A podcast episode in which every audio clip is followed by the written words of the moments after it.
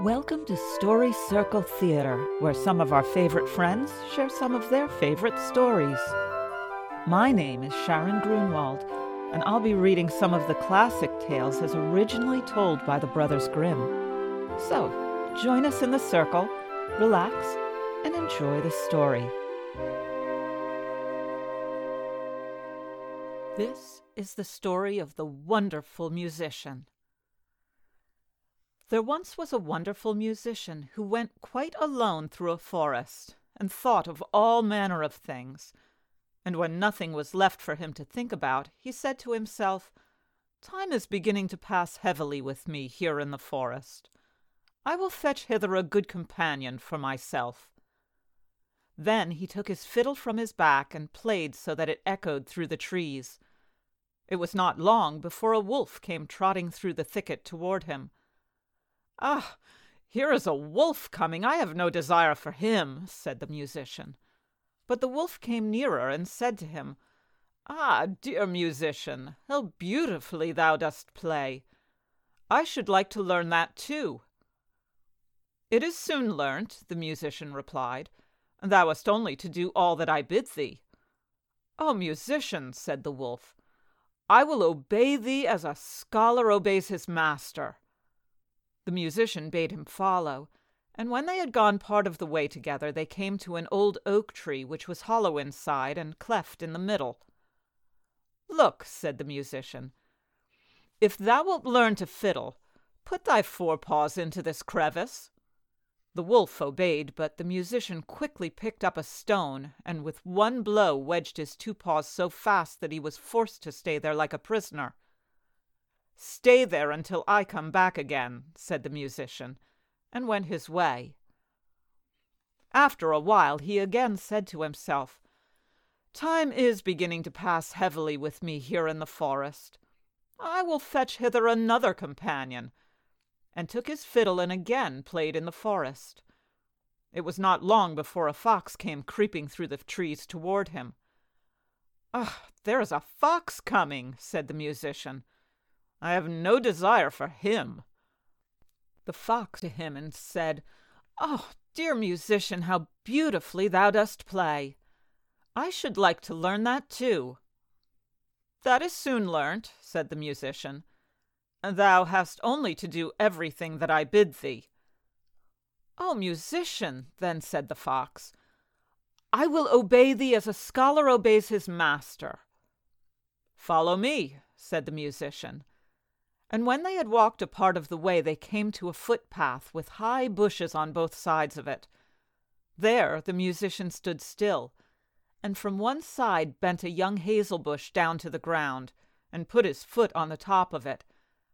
Then he bent down a young tree from the other side as well, and said, Now, little fox, if thou wilt learn something, give me thy left front paw. The fox obeyed. The musician fastened his paw to the left bough. Little fox, said he, now reach me thy right paw. And he tied it to the right bough. Then he had examined whether they were firm enough. He let go, and the bushes sprang up again and jerked up the little fox so that it hung struggling in the air. Wait there till I come back again, said the musician, and went his way. Again he said to himself, Time is beginning to pass heavily with me here in the forest. I will fetch hither another companion. So he took his fiddle, and the sound echoed through the forest.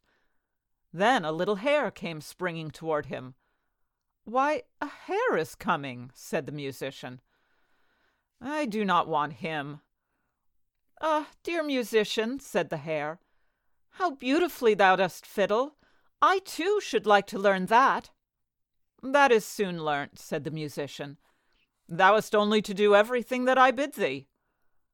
O musician, replied the little hare, I will obey thee as a is his master. They went a part of the way together until they came to an open space in the forest where stood an aspen tree. The musician tied a long string round the little hare's neck, and the other end of which he fastened to the tree. Now, briskly, little hare, run twenty times round the tree, cried the musician. and the little hare obeyed. And when it had run round twenty times, it had twisted the string twenty times round the trunk of the tree. And the little hare was caught, and let it pull and tug as it liked, it only made the string cut into its tender neck. Wait there till I come back, said the musician, and went onwards. The wolf, in the meantime, had pushed and pulled and bitten at the stone, and had worked so long that he had set his feet at liberty and had drawn them once more out of the cleft. Full of anger and rage, he hurried after the musician and went to tear him into pieces.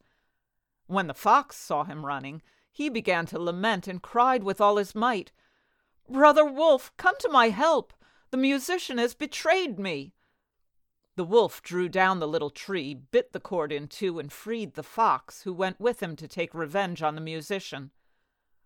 They found the tied up hare, whom likewise they delivered, and then they all sought the enemy together.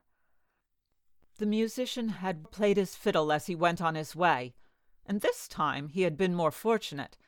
The sound reached the ears of a poor woodcutter, who instantly, whether he would or no, gave up his work and came with his hatchet under his arm and listened to the music. At last comes the right companion, said the musician, for I was seeking a human being and no wild beast.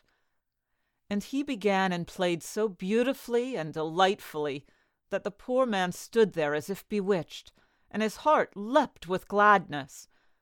And as he thus stood, the wolf, the fox, and the hare came up, and he saw well that they had some evil design. So he raised his glittering axe and placed himself before the musician, as if to say, Whoso wishes to touch him, let him beware, for he will have to do with me.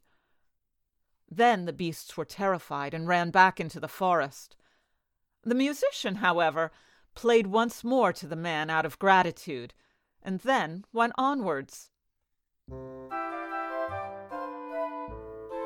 I hope you enjoyed today's story, read to you by me, Sharon Grunwald.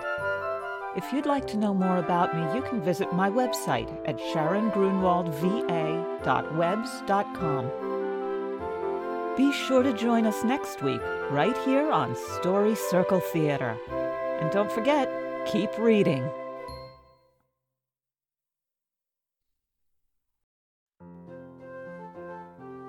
The Mutual Audio Network. Listening and imagining together.